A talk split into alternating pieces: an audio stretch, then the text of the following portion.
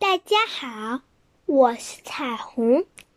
今天我给大家带来的故事是来自维尼小熊的故事《夏季大甩卖》。很多难题都绝不是顽固而不可战胜的，只需将问题考虑的周到、细致、全面。灵活应对，就能获得满意的结果。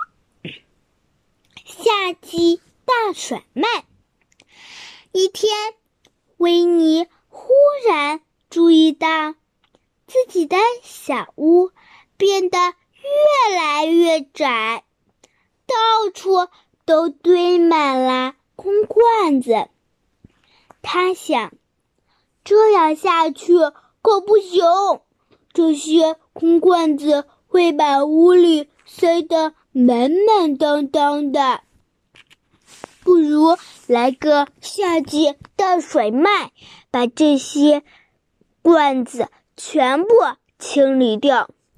说做就做，他立刻在门前支起了摊位。不一会儿，就有好多人凑过来看。瑞比也来了，指着怀里的旧木箱对维尼说：“我这有一个木箱，里面种了六颗西红柿，可现在它们长得太大了，箱子盛不下了。我想和你换六个罐子，把它们分开种。”维尼爽快地答应了。看着瑞比推走了六个空罐子，维尼还真有点舍不得。再见了，老朋友，他小声的和蜂蜜罐告别。现在摊位上只剩下一个蜂蜜罐了。这时，小猪拉着一个大澡盆走了过来。这个澡盆。对我来说实在是太大了，我想用它换你的罐子。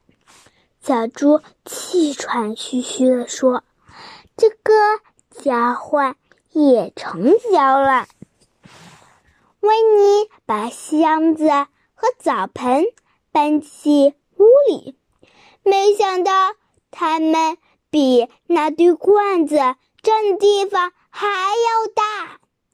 这下可糟糕了，维尼急得直叹气。唉，我好想念那些罐子。但维尼心里明白，瑞比是不会再把它们换回来的。还好，维尼有主意，他赶紧朝小猪家跑去。你用这个。大罐子洗澡不太合适，水太深了。温尼抱着自己心爱的罐子，对小猪说：“我还是给你换一个好用的迷你洗澡盆吧。”说着，就把瑞比的木箱递给他。小猪对他的新木箱，小猪对他的新洗澡盆满意极了。随后，维尼又把小猪的大洗澡盆搬到了瑞比家。你的西红柿好像更愿意生活在一起。我来给你换一个巨大的花盆吧。维尼比划着，用小猪的洗澡盆又重新换回了六个罐子。回到了家，维尼的心终于踏实了。有了这些罐子，才更像我的家呀！他不禁咯咯的笑起来了。温尼换了个角度处理问题，不仅拿回了自己心爱的蜂蜜罐，也帮助朋友满足了各自的需要。小朋友，尝试动脑筋，灵活的解决问题吧。